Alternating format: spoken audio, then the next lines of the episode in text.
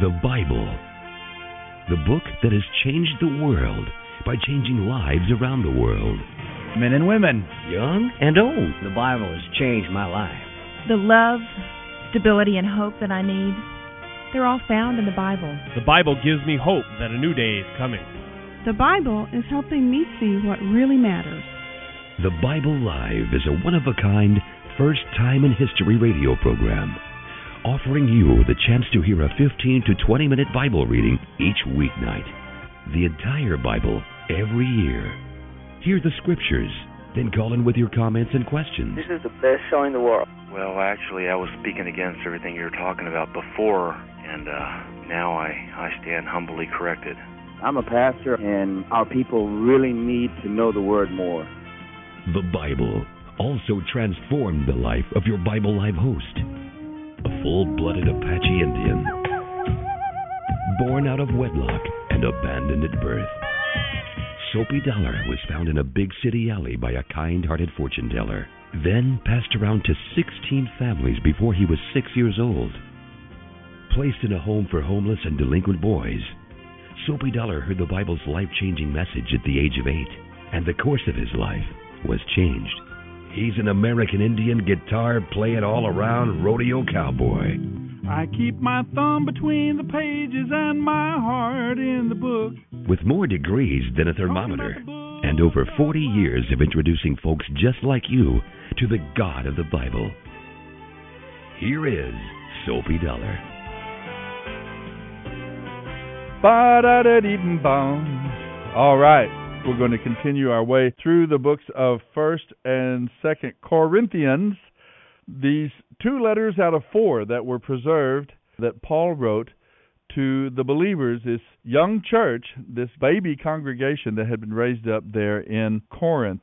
I want to reiterate and emphasize the fact that the Bible is not a magic book. Now, don't get me wrong, it's true, it is reliable, passed to us in total accuracy from the original drafts, and God has been involved in that. Supernaturally, He has caused these letters, these words to be written from the Apostle Paul to these people at Corinth, and God has preserved them for our edification, for us to know more about Him, about ourselves, about human experience and, and what we are as human beings, and His plan of redemption and how to live as God's people here in this world. Now, all of that is there, but it's not a magic book.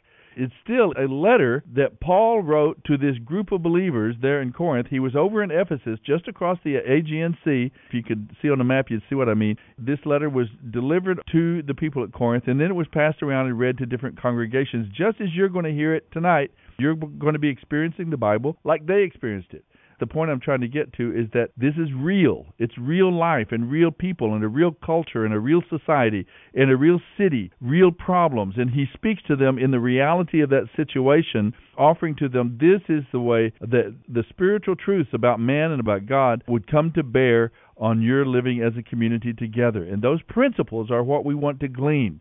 Let's go first, though, to our wisdom and worship segment tonight. We're going to be reading in the Proverbs, Proverbs on the Bible 20, Life, 1 through 16. Wine produces mockers, liquor leads to brawls. Whoever is led astray by drink cannot be wise. The king's fury is like a lion's roar. To rouse his anger is to risk your life. Avoiding a fight is a mark of honor. Only fools insist on quarreling. If you are too lazy to plow in the right season, you will have no food at the harvest. Though good advice lies deep within a person's heart, the wise will draw it out. Many will say they are loyal friends, but who can find one who is really faithful? The godly walk with integrity. Blessed are their children after them. When a king judges, he carefully weighs all the evidence, distinguishing the bad from the good. Who can say, I have cleansed my heart, I am pure and free from sin? The Lord despises double standards of every kind. Even children are known by the way they act, whether their conduct is pure and right. Ears to hear and eyes to see, both are gifts from the Lord. If you love sleep, you will end in poverty. Keep your eyes open, and there will be plenty to eat. The buyer haggles over the price, saying, It's worthless, then brags about getting a bargain. Wise speech is rarer and more valuable than gold and rubies. Be sure to get collateral from anyone who guarantees the debt of a stranger.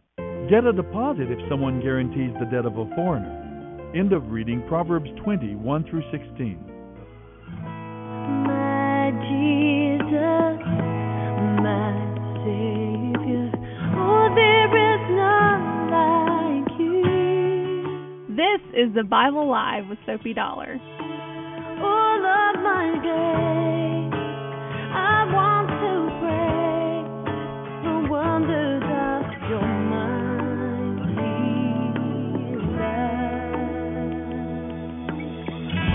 Beautiful, powerful song of praise and worship to our great God, to His Messiah, to our Savior, the Lord Jesus. Well, let's go now to our reading in the book of First Corinthians. We're going to read from chapter 9 well into chapter 12, just a few verses before the beautiful chapter 13, the love chapter of the Bible. We've been talking about all these very practical problems in the church in Corinth. It's a very mixed up, chaotic, crazy, real world. The Bible describes the world as it is, not as some ideal place where believers live in this vacuum and everything is sunshine and light.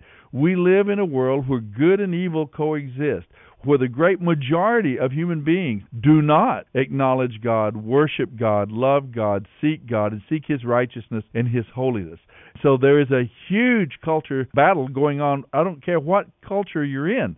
I've had the privilege of traveling and living in many world cultures.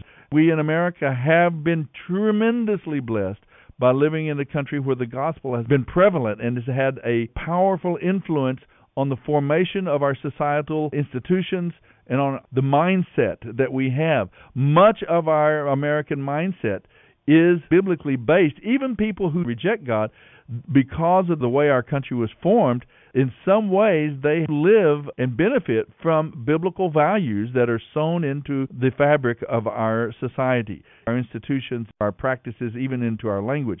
But that doesn't mean you can't throw it away. We've seen that already in the people of Israel many times.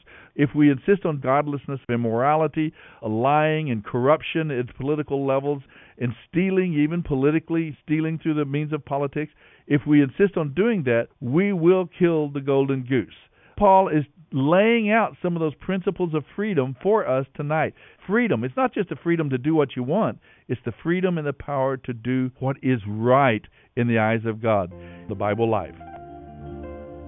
1 Corinthians 9:19 through 12:26.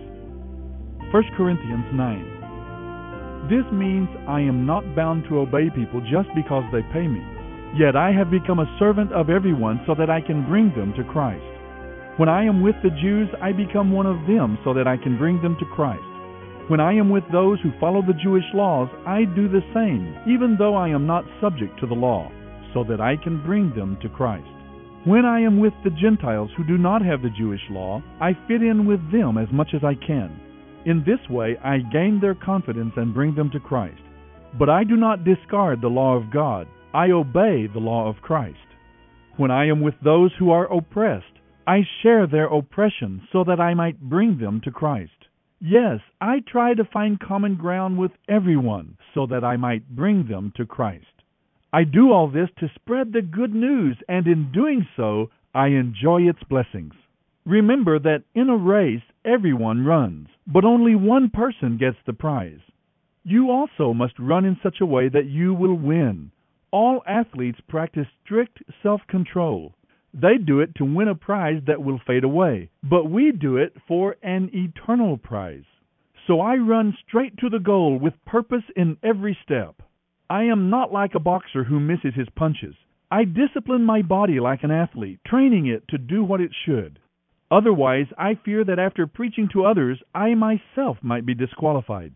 1 Corinthians 10. I don't want you to forget, dear brothers and sisters, what happened to our ancestors in the wilderness long ago. God guided all of them by sending a cloud that moved along ahead of them, and He brought them all safely through the waters of the sea on dry ground. As followers of Moses, they were all baptized in the cloud and the sea, and all of them ate the same miraculous food, and all of them drank the same miraculous water. For they all drank from the miraculous rock that traveled with them, and that rock was Christ. Yet after all this, God was not pleased with most of them, and he destroyed them in the wilderness. These events happened as a warning to us, so that we would not crave evil things as they did, or worship idols as some of them did. For the scriptures say the people celebrated with feasting and drinking, and they indulged themselves in pagan revelry. And we must not engage in sexual immorality as some of them did, causing 23,000 of them to die in one day. Nor should we put Christ to the test, as some of them did and then died from snake bites. And don't grumble as some of them did, for that is why God sent his angel of death to destroy them.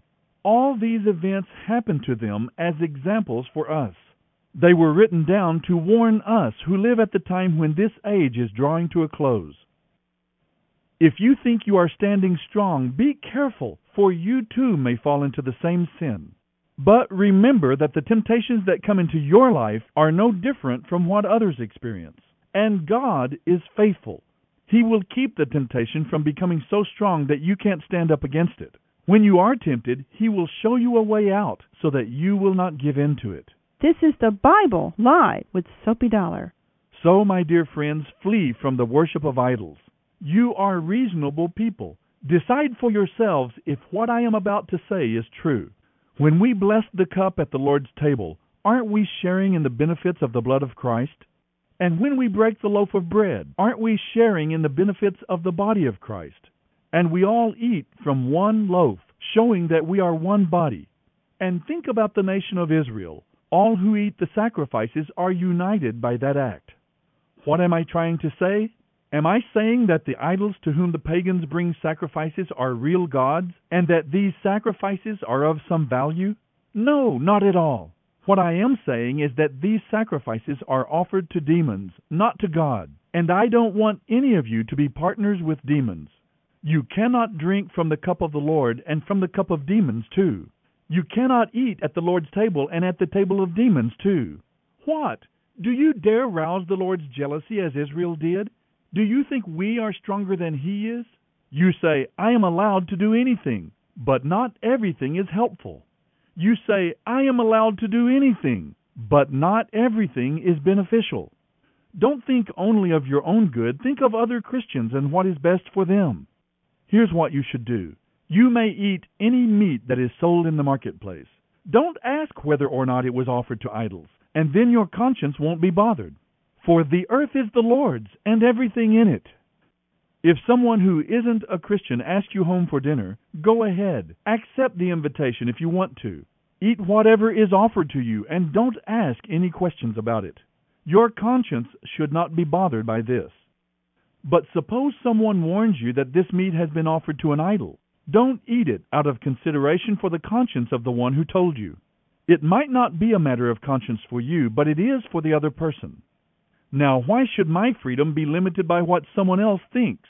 If I can thank God for the food and enjoy it, why should I be condemned for eating it?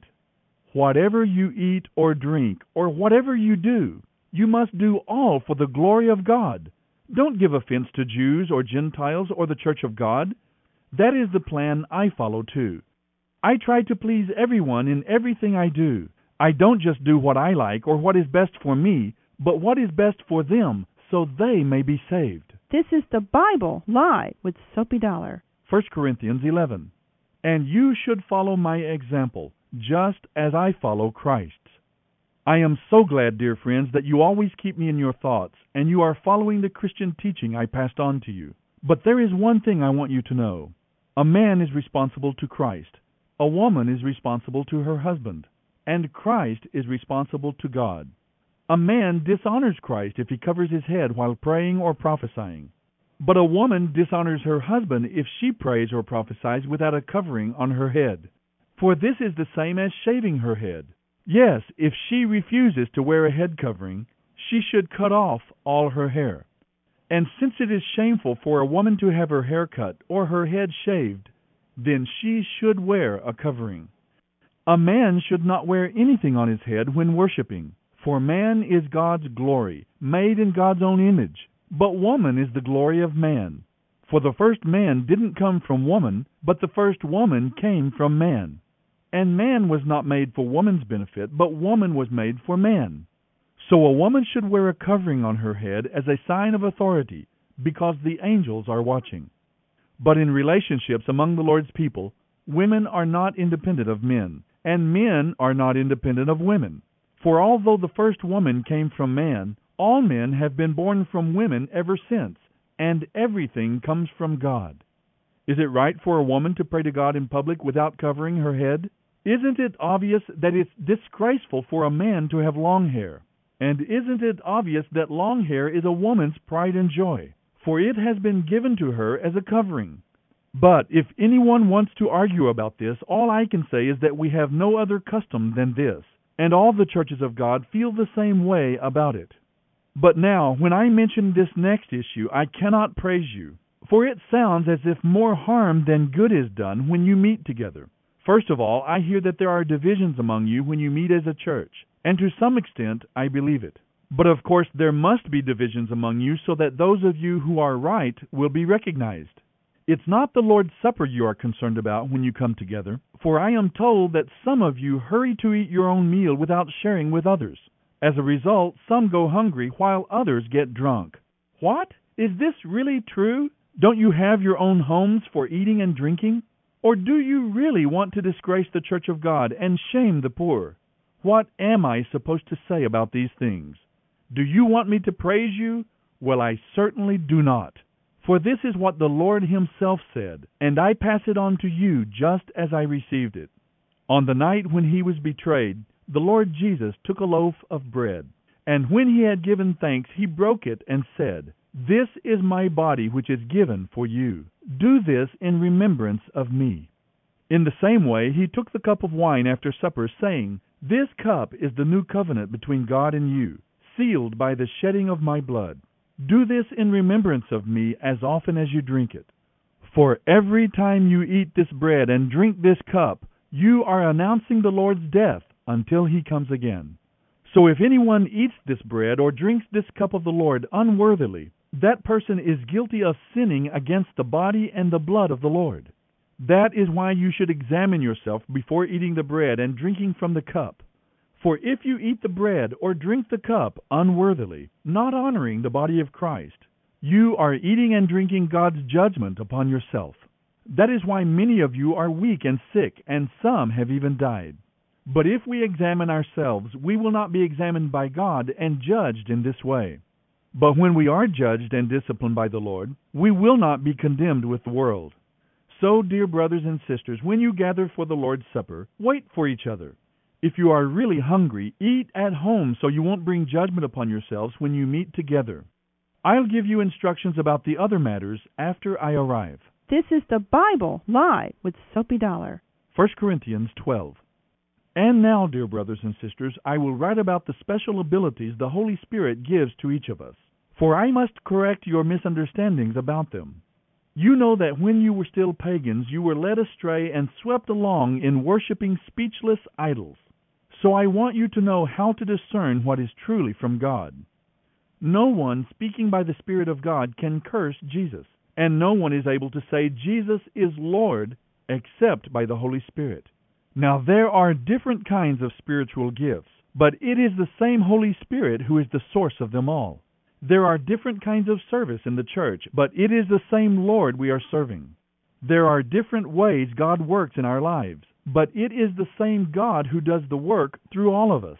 A spiritual gift is given to each of us as a means of helping the entire church. To one person, the Spirit gives the ability to give wise advice.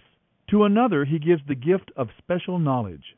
The Spirit gives special faith to another, and to someone else, he gives the power to heal the sick. He gives one person the power to perform miracles, and to another the ability to prophesy. He gives someone else the ability to know whether it is really the Spirit of God or another spirit that is speaking. Still another person is given the ability to speak in unknown languages, and another is given the ability to interpret what is being said. It is the one and only Holy Spirit who distributes these gifts. He alone decides which gift each person should have. The human body has many parts, but the many parts make up only one body. So it is with the body of Christ. Some of us are Jews, some are Gentiles, some are slaves, and some are free. But we have all been baptized into Christ's body by one Spirit, and we have all received the same Spirit. Yes, the body has many different parts, not just one part. If the foot says, I am not a part of the body because I am not a hand, that does not make it any less a part of the body. And if the ear says, I am not a part of the body because I am only an ear and not an eye, would that make it any less a part of the body? Suppose the whole body were an eye, then how would you hear? Or if the whole body were just one big ear, how could you smell anything? But God made our bodies with many parts, and He has put each part just where He wants it. What a strange thing a body would be if it only had one part. Yes, there are many parts, but only one body. The eye can never say to the hand, I don't need you. The head can't say to the feet, I don't need you. In fact, some of the parts that seem weakest and least important are really the most necessary. And the parts we regard as less honorable are those we clothe with the greatest care. So we carefully protect from the eyes of others those parts that should not be seen, while other parts do not require this special care. So God has put the body together in such a way that extra honor and care are given to those parts that have less dignity. This makes for harmony among the members, so that all the members care for each other equally. If one part suffers, all the parts suffer with it. And if one part is honored, all the parts are glad. End of reading 1 Corinthians 9:19 through 12:26.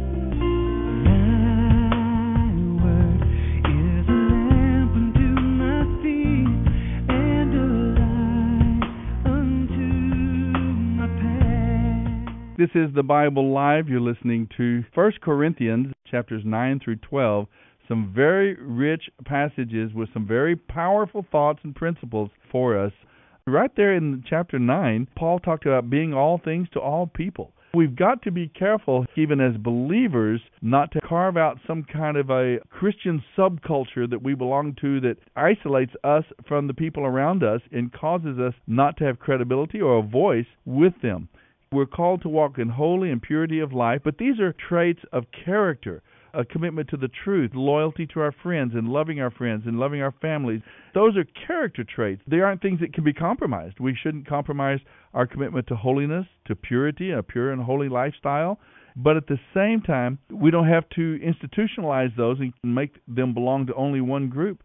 We can move among people of different races, of different cultures, political parties, of different socioeconomic standing.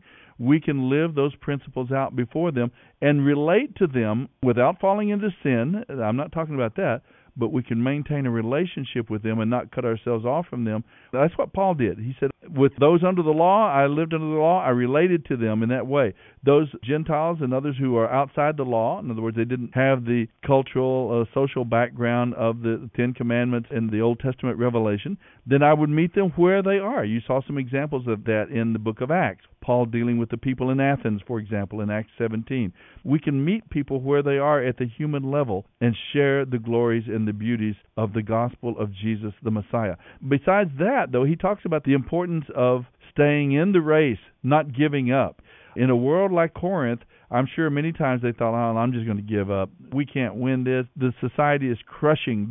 Today, we think of abortion, we think of the sexual corruption, immorality. It's found a root and somehow is using sometimes legal ends immorally to corrupt our society and corrupt a generation of people. And we think, oh, we just can't fight against it. We can't win. The whole system is set against us. You're tempted to be that way, but don't give up. All athletes are disciplined they're training. They do it to win a prize that will fade, but we do it for an eternal prize. And so we're not going to give up. We're going to keep on standing, running, and disciplining our lives to live by faith, trusting in His power at work in and through us. I like chapter 10. There's a beautiful verse that a lot of people like to quote it. The temptations in your life are no different from what others experience. You're not alone. I had to counsel a young man this week who had been caught up in temptation and made a big mistake. But it's comforting to know you're not alone. We're not going to abandon you. We love you in the name of the Lord. You're not the first one to ever fall to this. We've all struggled, and so let's get our heads together. Let's get back trusting the Lord and move forward. And then it says, God is faithful. He will not allow the temptation to be more than you can stand. When you are tempted, He will also show you a way out so that you can endure. And that's a powerful promise for us who are struggling against the wickedness of this age, of this culture, of this society, in these times in which we live. The same way it was a comfort to the people in Corinth because they were surrounded by an overwhelming wave of immorality and corruption and wickedness. Not only just morality, but worshiping pagan false gods, and in that context, using the religious sentiment even to move people toward wickedness. We can see that in our world as well. About women, Corinth is a place where women's role in worship was corrupted, particularly by the pagan temples. Paul was telling them on a practical sense, women, don't let your example of freedom in the churches be misunderstood by the culture looking at you. Be quiet so that you don't mix up the message of freedom in Christ. Beautiful truth here being spoken in this last chapter. So many things that we could talk about.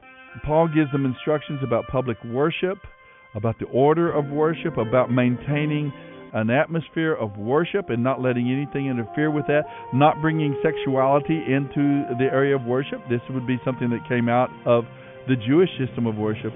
But there is equality. There is no male or female, there's no Jew or Gentile. We are one people in Christ, God's people. That is the overriding truth above all. But in terms of our functioning, we've used wisdom in the culture and societies that we live in so that we can be effective in our witness in the name of Jesus to our culture. And then we talk about these spiritual gifts. We'll talk about it more next time on the Bible, Bible Live. Live with Soapy Dollar. Soapy reads from the New Living Translation by Tyndale House Publishers. The Bible Live is dedicated to helping promote spiritual revival across America, and your financial support is needed. Please mail your tax-deductible gift to the Bible Live, Post Office Box 18888. That's the Bible Live, P.O. Box 18888, San Antonio, Texas 78218. You may also make credit card donations at the ministry website, thebiblelive.com.